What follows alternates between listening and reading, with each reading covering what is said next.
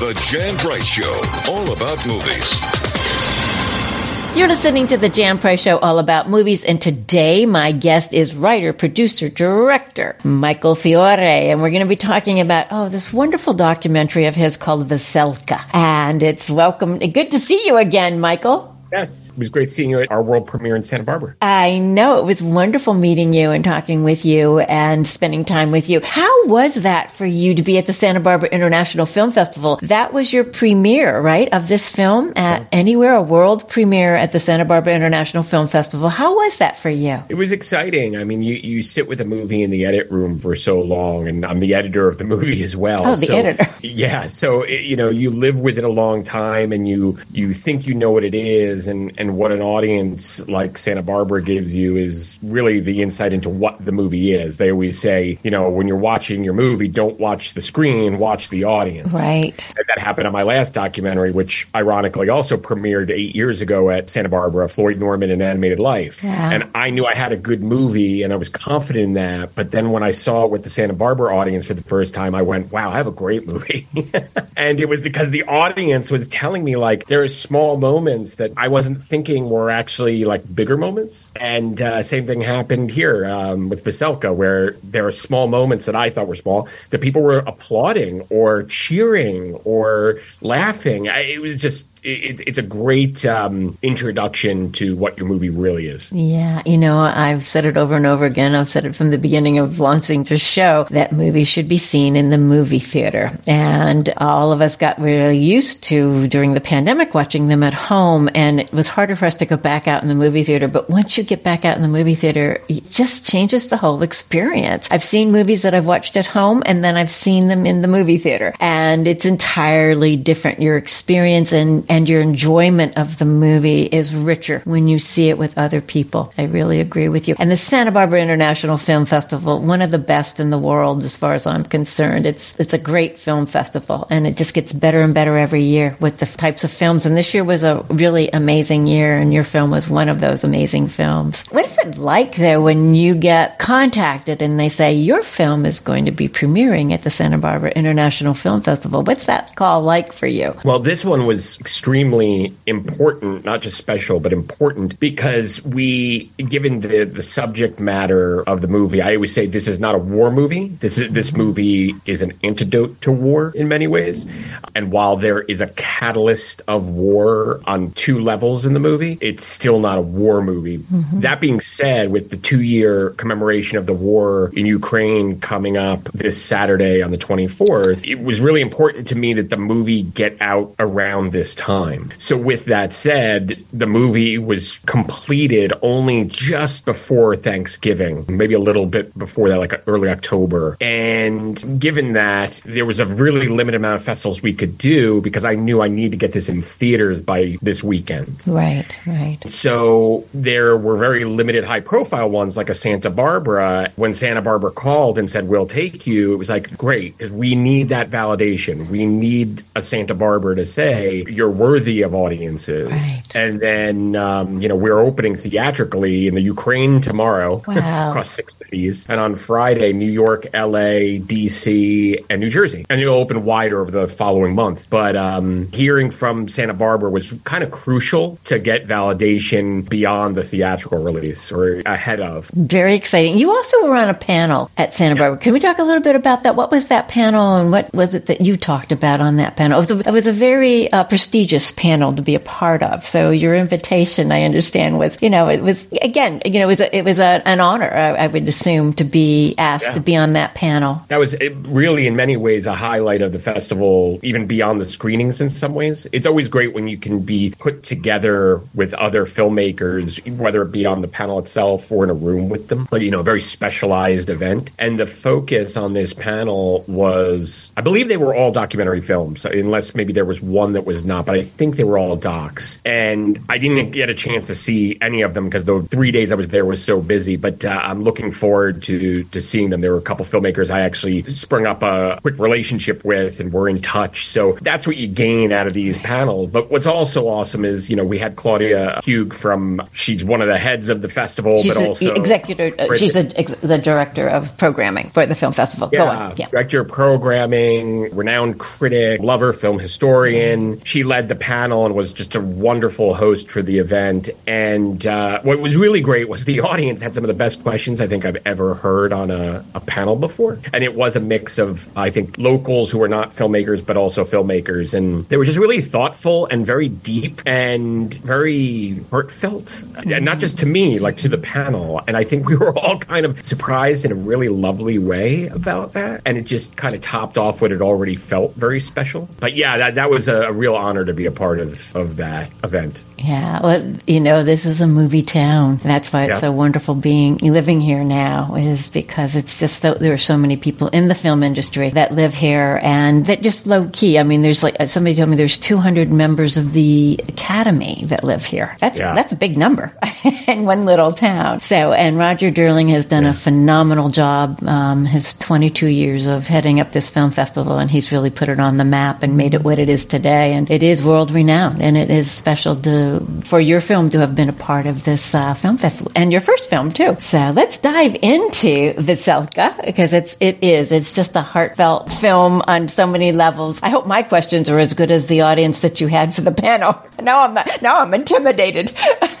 no, please. So let's Ask talk. Away. All right. Well, first, so the audience knows what is Veselka about, so you, so they understand what we're talking about when we start to discuss the film. For those that don't know, Veselka is a beloved New York City Ukrainian restaurant. It started 70 years ago as a newspaper stand by Vladimir Darmochwal. Over the years, he built it up as this refuge for displaced Ukrainians that left that region of the world as a result of Russian oppression during and post World War II. When he passed in the early 1970s, his son in law, Tom Birchard, who had married into the family, full blooded, uh, red blooded American, no Ukrainian in him, as he always jokes, he's Ukrainian by persuasion.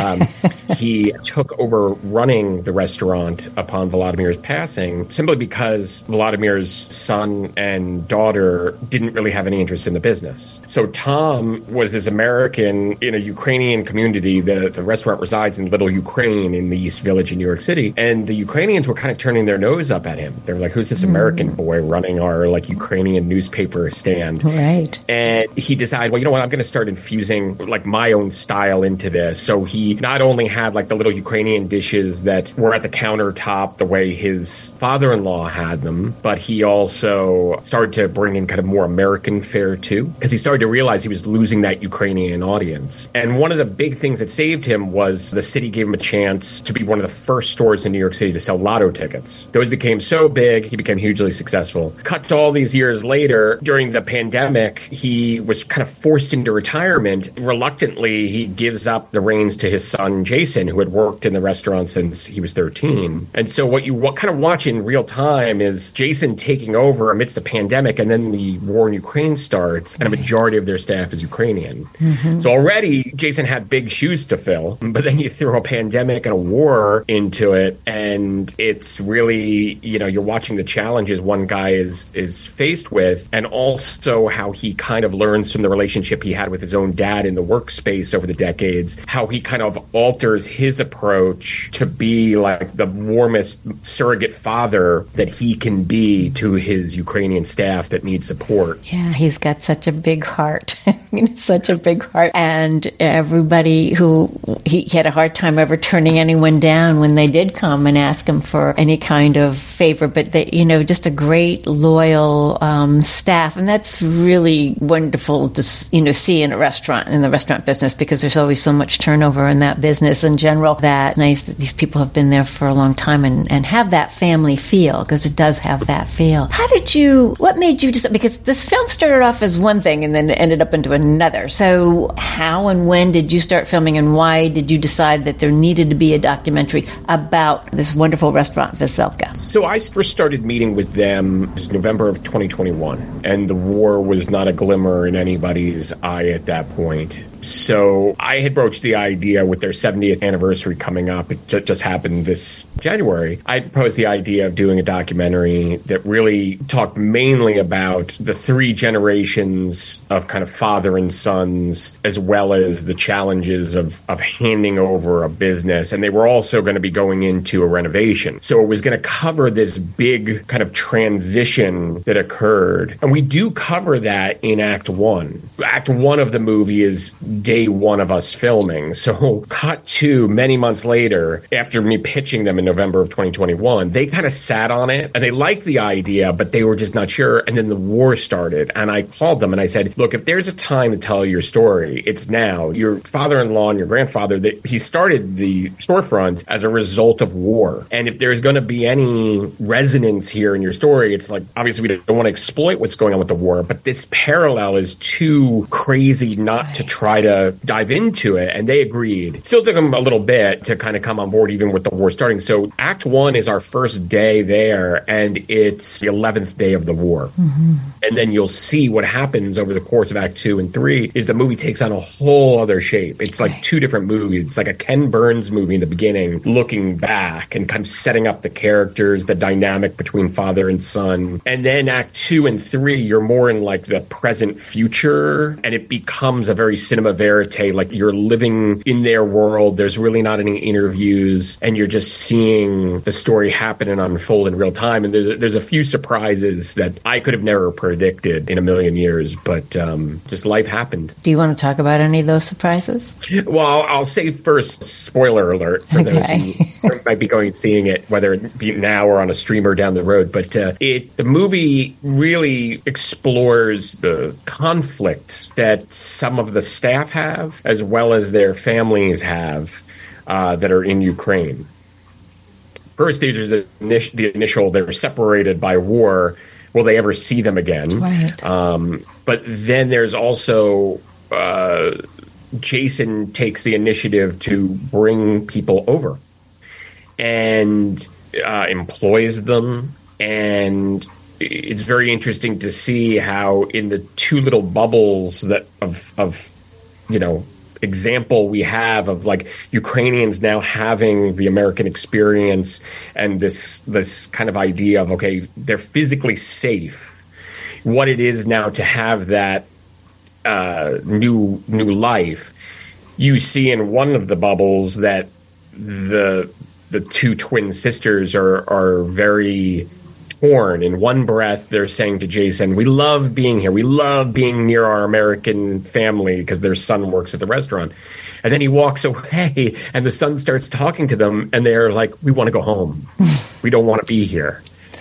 And they knew the cameras were rolling the whole time, but they they just showed that conflict immediately. Mm-hmm. Then you have another character whose mom comes here and it looks like it's just going to be a month visit and then she's going to go back and i won't give too much away but she embraces america in a whole other way and Oh dear, you're freezing up a little bit, Michael.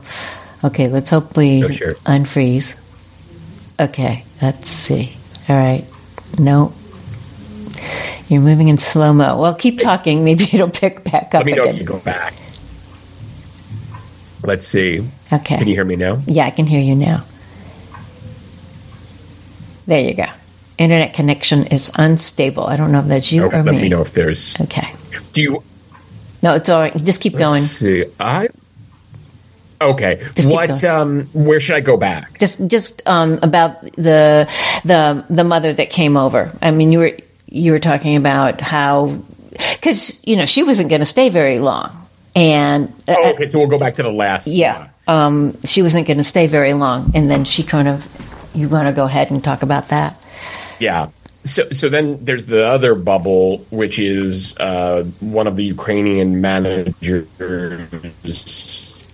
Uh, his mother uh, is brought over by Jason, and she looks at the opportunity of a where not only for the audience but her own son. Um, and so we, we, we go through um, that storyline as well. There are moments, um, but with- at the end of the day, Jason is always. Nope. Did I lose you? Yeah, there you go. Keep you. going. Okay. Can you hear me now? Okay. Yep. Okay. Yeah, it keeps freezing up for some reason. So sorry. Uh, so uh, it's when you're the, the the the manager who brings his mother over. He was a very um, very emotional uh, numerous times during this. I don't know if I'm giving anything away. I hope I'm not. But, you know, he was very torn about being in America and he wanting to go over to the Ukraine to fight. Mm-hmm. And was very conflicted. And there's a scene uh, that I just thought your photographer did an amazing job with this film in general. But that particular scene when he kind of just says, "I can't talk anymore," and and walks away, and the camera just follows him. I thought that was very moving, just to watch, not you know intrude on him any further, or you know, not that you're intruding on him, but you know, filmmaking's tough, and you're when you're a documentary filmmaker, you're right there all the time, and you know, and the people people that are on the film are not, you know, actors and not trained. And, and I'm sure this is very difficult for them to always have a camera on them. I mean, is that what you found during the filming of in this? The, in in the beginning, yes. The that first day, uh, and you see it in the movie. I had to infuse myself into the story on some level, which I that was never my goal. Um, I think Act One became something completely different than what I wanted it to be, but it was out of a need to tell a story because no one would talk to me, and it was not unexpected. I mean, it was day eleven of the war. That Jason and I have always said. That first couple months, the only thing I can compare it to was the feeling New York had during uh, 9 11. Mm. And it wasn't just on that corner in in uh, little Ukraine at Veselka, it was like anywhere you went in New York, I mean, there were uh, protests and, you know, groups with flags and doing all these different events that were very pro Ukraine. And it just, there was a kind of a chill across the entire city for a couple months. That's gone now. Um, and, and I will say there's, there's an interesting, and I hope this changes very quickly. But I'm I'm even seeing with in the way people are picking up on this movie. I think people are almost afraid to promote or touch it because they think again it's a war movie and it's not. No, it's in not. addition to that, it's it's just you know it's pro human. Right, it's pro compassion. Right. And I think in the case of this war, it's black and white. There, there is no way here. Like they're talking about that last invasion that occurred a week ago. Could could they, they now have air control over that region? The Russians do. They said they the if they're not given support, the whole country could topple in the next year. Poland will be next. So I don't know why people are. I, I guess this is a media cycle thing, but like people need to keep this on their radar as if it's just starting because NATO is next. Right. And this movie's not political, and I don't like to get into that. No, stuff, it's not. It's not political. When I see media like not sure if they should touch this, I'm like, come on, guys, this is this is important. That's interesting. That's interesting that you're getting that kind of that uh, kind of reaction from the media. You know, I, I, we talked a little bit at the film festival that you know people. You know, oh, just real quick, I just wanted to add, it's not just media though. I mean, it just even going speaking with um, just one quick anecdote to add to that. Uh, I just want to be clear. It's not really just like a media thing. It's it's just kind of social media. It, it's like an overall kind of response to you know, just the movie being out there. And one in particular was I reached out to the in, the airline industry who does distribution for the airplanes and they said, "Oh, just the mention of war, we like none of our buyers will touch this movie." And I laughed and I said, "I've sat watching people watch pure hardcore violence on a plane."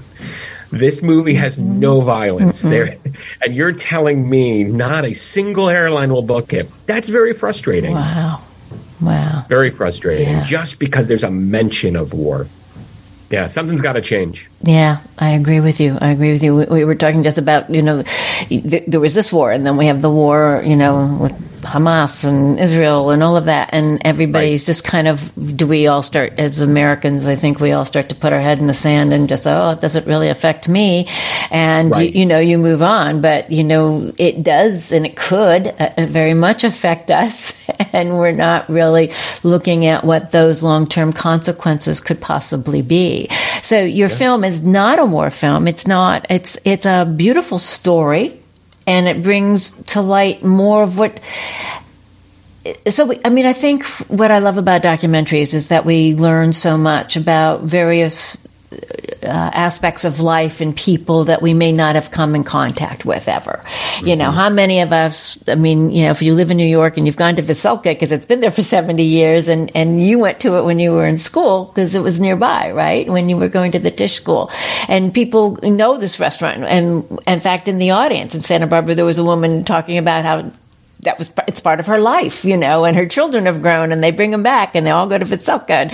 And she gave a powerful statement about this restaurant. So um, there's there's that, and it's about the stories of these people and, and how beautiful they all are. And so for many of us who've never been around uh, Ukrainians, maybe a lot of Ukrainians in one you know, one area, um, it, it, opens our eyes, you know, to really how they're feeling and what they're going through when this is going through. Because, you know, this young man's mother um, stays and her and her husband still over there in the Ukraine. I mean, I thought that was really fascinating too. Yeah, it, it, I think the best movies um, and documentary as a whole, they pull back a curtain on some area, whether it's an event, a person, you know, a moment in time. They pull back the curtain to reveal something new and different that the majority may have never seen or thought of before. And I always say to people, you know, if somebody goes, "Oh, why would I care about this little restaurant in New York City?" I go, "Why does the world love the bear right now about a fictitious Chicago restaurant?" It's because if you're a human and it moves you, you will connect with it. And I guarantee audiences will watch this movie, even if they live in Timbuktu. They're going to watch it and they're going to cry. Mm-hmm. They're going to laugh. Mm-hmm. They're going to go on a journey with people that um, have an important story to share, not just in the immediate, but the story that goes back 70 years. And I think that that's the power of documentary. Yeah, I agree with you. I couldn't agree with you more. That's why I love what I do, and because it gives it shines a light on documentaries and independent filmmakers. And uh, documentaries are, I think, I, my my favorite genre. Um, I, and I saw a lot during the film during the Santa Barbara International Film Festival. There was a lot of wonderful documentaries, and yours yeah. was definitely one of those high on the list. So I wish you. This is showing now. It's in uh, it's showing in theater theaters across the country, and it's um, will soon be rolling out to more theaters, and then on a streaming service going down the road.